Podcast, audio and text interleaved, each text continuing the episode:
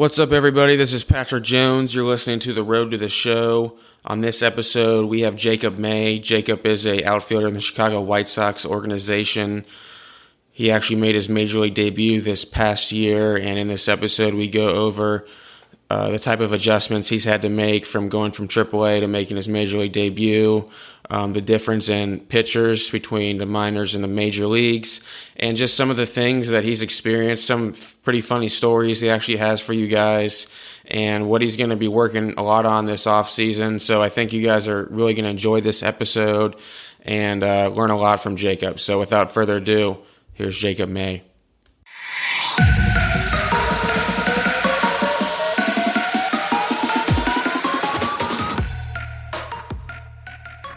What's up, everyone? This is the road to the show. I am Patrick Jones, and I'm joined today by Jacob May, outfielder for the Chicago White Sox. Jacob, thanks for coming on in, man. Hey, Patrick, how are you? Thanks for having me. So last night, the Yankees ended up pulling it out against the Indians. Um, who do you like in the playoffs this year, or have you been following the playoffs? Um, man, I mean, obviously every team's great. I'm starting to really fall in love with the Nationals lineup, man. It's that's a that's a powerhouse lineup, and you know having Bryce Harper in there is obviously unreal. So, um, I mean, I've I've started to really like lean towards the Nationals, but um, you know the Cubs. The Cubs are always you can't. They got a great lineup as well and great players and teams. So I don't know. I don't know. It's going to be interesting because the Indians. I also love them. I mean, Lindor is a game changer. So there's a lot of great teams in that thing. Right, for sure. Do you do you watch the playoffs at all and be like, man, if I was out there right now, like I could be just straight up just balling against these guys? Oh, I mean, it's definitely inspirational. I mean, you watch those games, and that's what you really are working for when you're in the off season or even during the regular season or spring training. Is you see that crowd, and you're like, man, that's that's electric playoff baseball, and like I, I'm sure that that's on that level and that stage, it's unbelievable feeling. So it's definitely inspirational as far as me watching them play, and it's like, man, I would love to be out there, and it gives you something to work towards. For sure, for sure. You uh, so you made your major league debut this past season. Just what was that experience like? Because I mean, that's every kid's dream of playing in the big leagues. Yeah, I mean, uh, it was a roller coaster ride, man. I mean, obviously, um, it was a dream come true, but um, it also kind of it kind of lets you, you know, kind of where the bar is set up there and how high it is and how, how much you have to continue to improve and make adjustments in this game. So, you know, it was a great, the best learning experience of my career thus far is getting an opportunity to go up there and see how the competition is and and to know, I mean, you never you'll never have this game figured out. The best players have never figured the game out, but to know that you can compete, but that you got to get better. So, um, you know, I've learned a lot from that experience, and I'm going to go into this off season to work towards, you know, hopefully getting up there and having a little bit more success. Did you did you meet anybody up there? did you like see any players like like holy crap, like that's Mike Trout, like that's somebody I've been watching my whole life, and now I'm on the same field with them? Or did you have any experiences like just like like playing with guys you've always watched? Yeah, well, it's kind of cool. Just I mean, even in, it started in spring training, but you know, being from Cincinnati, Todd Frazier, uh, being with the club before going over to the Yankees. Uh, that was awesome just to kind of kind of see who Todd is as a person. You know, being from Cincinnati, you see him as a player, and you're like, man, guy guy plays the game the right way, and he has fun. And then getting the opportunity to be in the locker room with him was kind of an awesome experience to see that he really is a genuine guy and plays the game the right way and has a lot of fun doing it. So that's probably the uh, the player that really stood out to be like, dang, it's kind of crazy that I used to watch watch him play uh, in Cincinnati where I grew up and to now be in the same locker room with them. Is is the pitching that much like you hear some people say you know the pitch the pitchers actually like don't throw as hard in the big leagues as the minor leagues but they're they have more control is that true or what what was your experience like with the pitching from what you saw?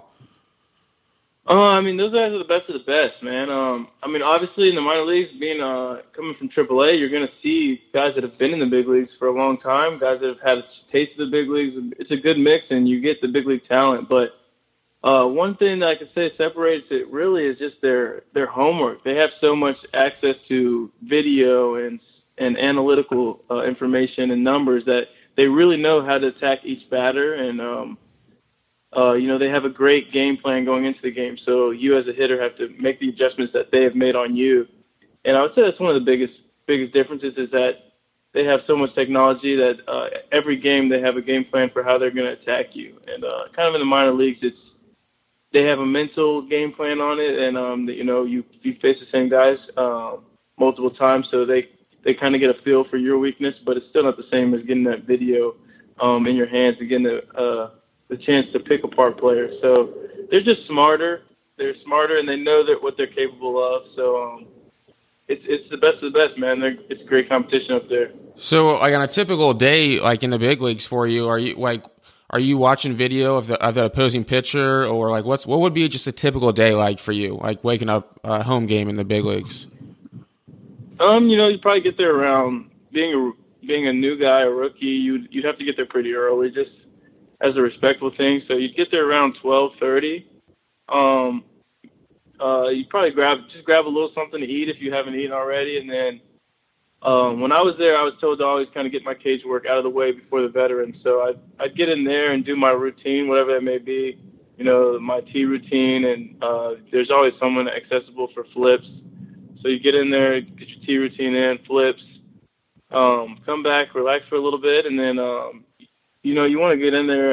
Uh, the video room's pretty open the, the whole day while, while you're while you're at the field. So you'd get in there. Sometimes you can grab the hitting coach and he'll come in there and help you as well. Kind of um, go over you know how this pitcher is, and um, you try to you try to pull up video. With there'll be a couple guys in the video room, but you'll ask them to pull up um, hitters. Like if you haven't faced a pitcher, you want to see how that pitcher pitches other players that are like you, similar to you. So I would have some. I would look up an athletic, you know, top of the order or a fast guy, I would say, um, and see how he's being pitched because it's probably going to be similar to how he pitches you since ha- you've never faced him. You know, if you faced the pitcher before, then you'd obviously see the at bats that you've had against him and how he attacks you and what pitches he has. And then um, after that, you'd probably go in, relax a little bit, see if you have anything in the weight room. Um, if you do, you would knock that out. Um, then uh, you probably you go, you'd have your your batting practice on the field, come back in. Uh, the team usually goes over like a, a game, be, like before the series starts. You'll have a meeting on, um, you know, the team, how the how each player plays, what shifts you're gonna do, and um, you'll kind of get that game plan going. Uh, the outfield coach will give you a spray chart of and where to play each player. So you'll have that information before the game as well.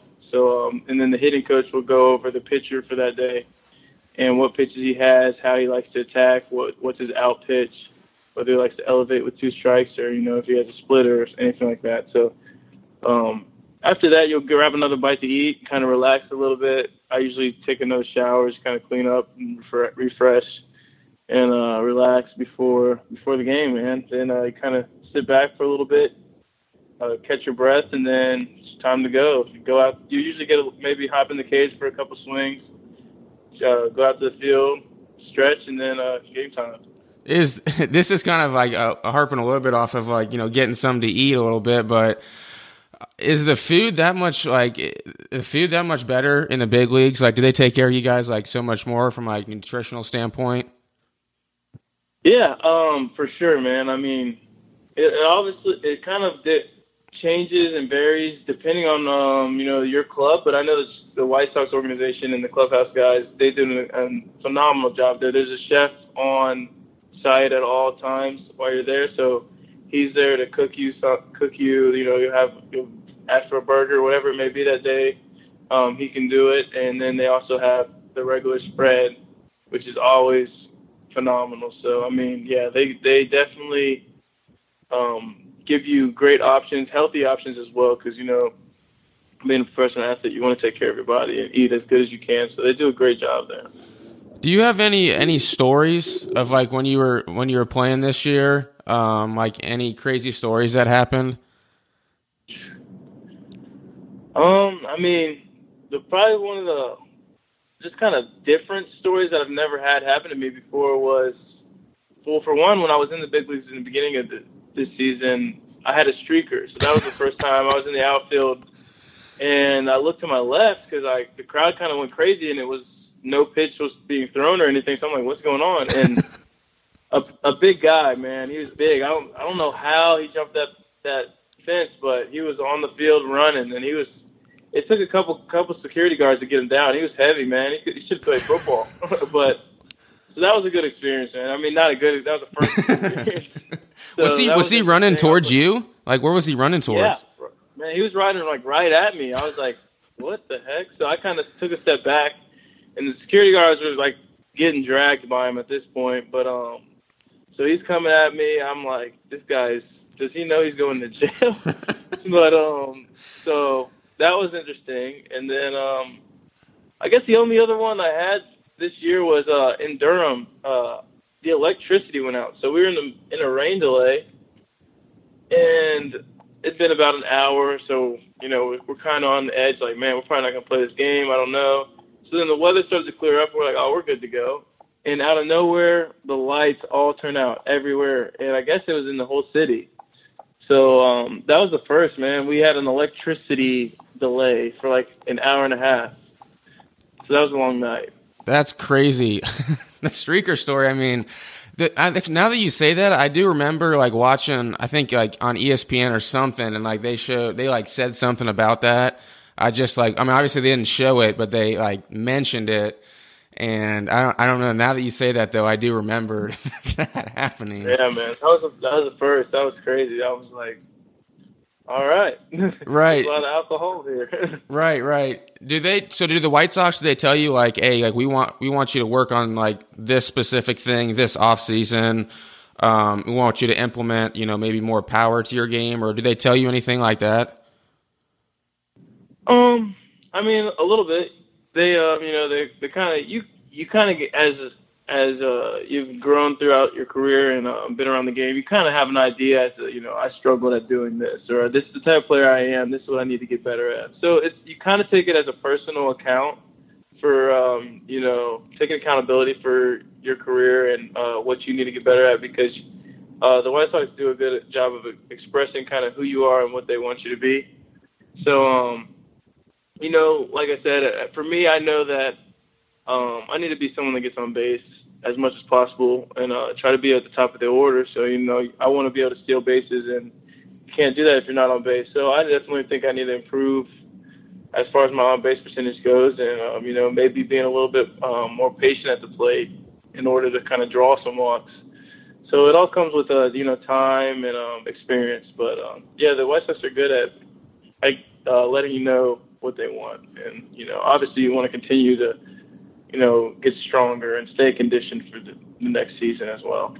Do you, um, when you're on deck or like for each at bat, like what's your mindset? Is, does it change for the specific like situation or is it, like you know you're you're a speed player right so you're you're trying to be patient you're trying to maybe draw a walk or get on just however you can yeah i mean it definitely uh is dictated by the situation you um you know, the even though I'm at the top of the order, if I were to come up there with um, a man on third and less than two outs, um, you know, my job is still to drive in that run. So, you know, I'd go up there and I think, you know, I want to infield's back, infield's in. You want to put a ball deep in the outfield for a sac fly.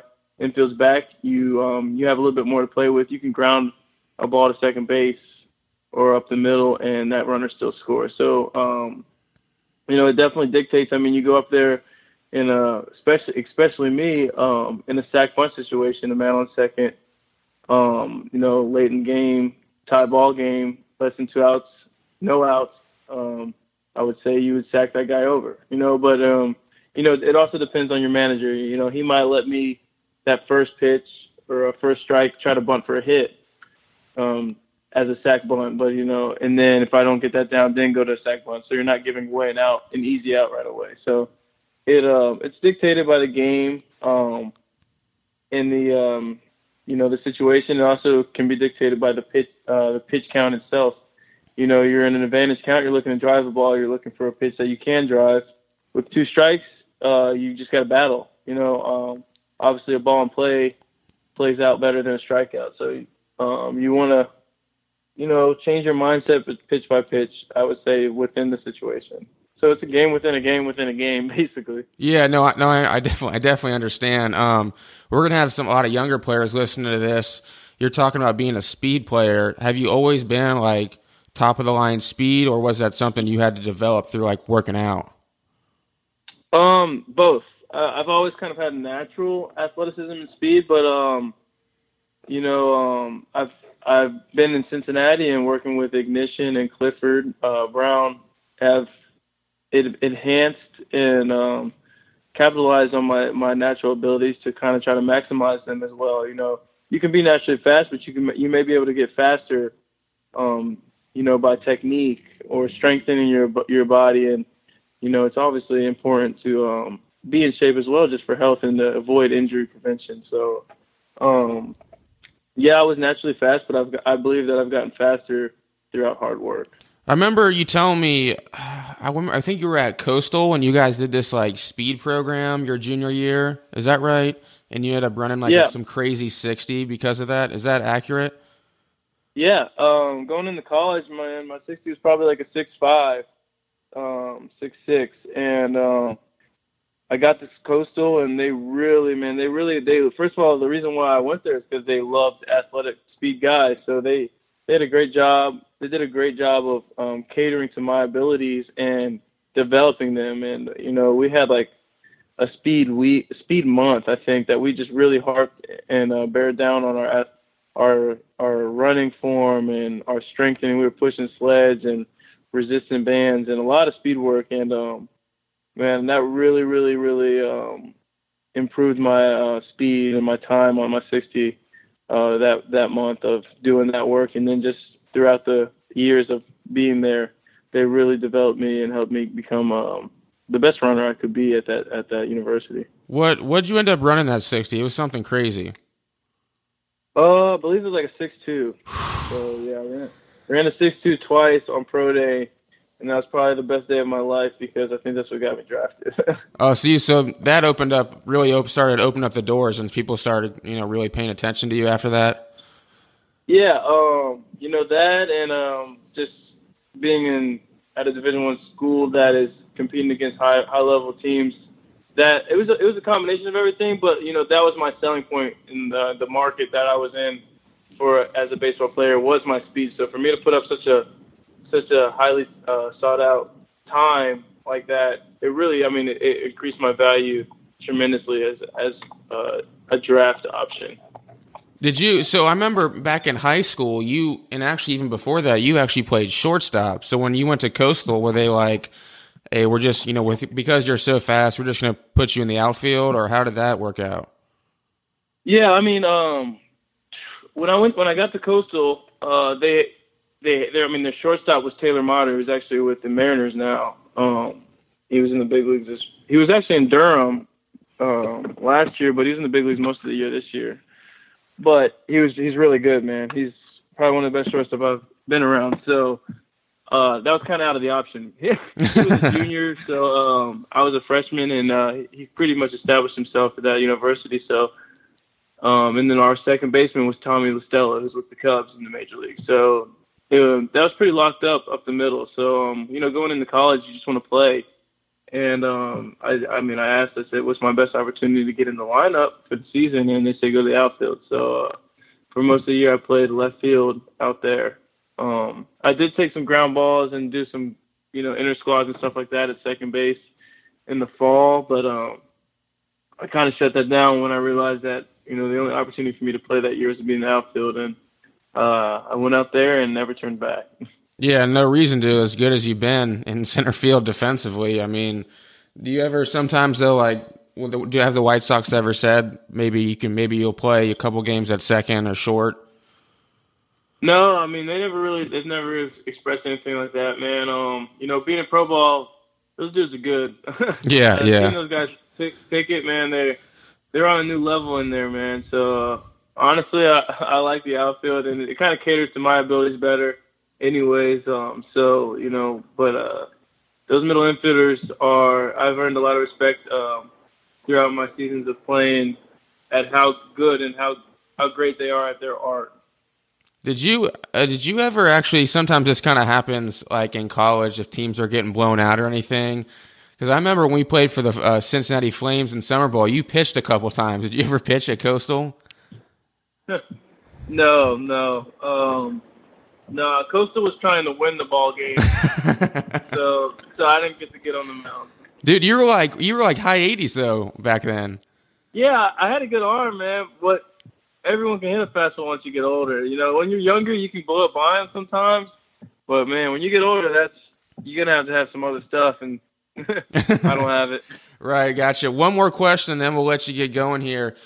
Who is the toughest uh, pitcher you've ever faced, even in the minors, majors, winter ball? I know you were in Australia, Australia playing. Toughest pitcher you've ever faced?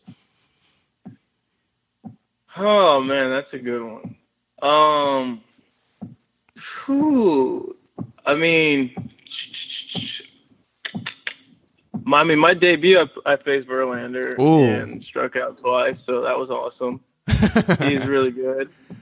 So, uh, Does his ball move really like good. crazy, or why? Why is he so hard to hit? Oh, he's really good at elevating his fastball. Um, so you know he'll he'll kind of he's really good at changing your eye level. So he'll throw something low, then come fastball up, up, and you just chase it, man. It's hard to lay off of. It looks like it's going to be a strike and just keeps going, and he's throwing it firm, so you can't catch up to it. But um, so I mean he's he's one of the best for a reason. But um, you know um, Ervin Santana was really frustrating as well with the um with the uh, Twins. I mean, he's just a paint artist, man. He's he works in, works out. He's not going to make mistakes over the plate. So, um, I mean, he was really frustrating as well as to face. I mean, I was I was only up there for about a month and a half, so I didn't get to face everyone. But um, you know, those were two that kind of stood out to be like, dang, man, I could not touch those guys. Or you know, today they had my number. So, those are two uh, obviously established and great great players. Awesome. Yeah. What? I mean, if if Justin Verlander is the toughest pitcher you've ever faced, I mean that's there's no shame in that, especially how he's doing now in the playoffs with the Astros. A lot of people are having trouble with him too. Yeah. But uh, well, I really appreciate you coming on the show. This is Jacob May, uh, uh, outfielder for the Chicago White Sox. Jacob, I really appreciate you uh, stopping by, man. Oh, thanks for having me. All right, man. Jacob May, everybody.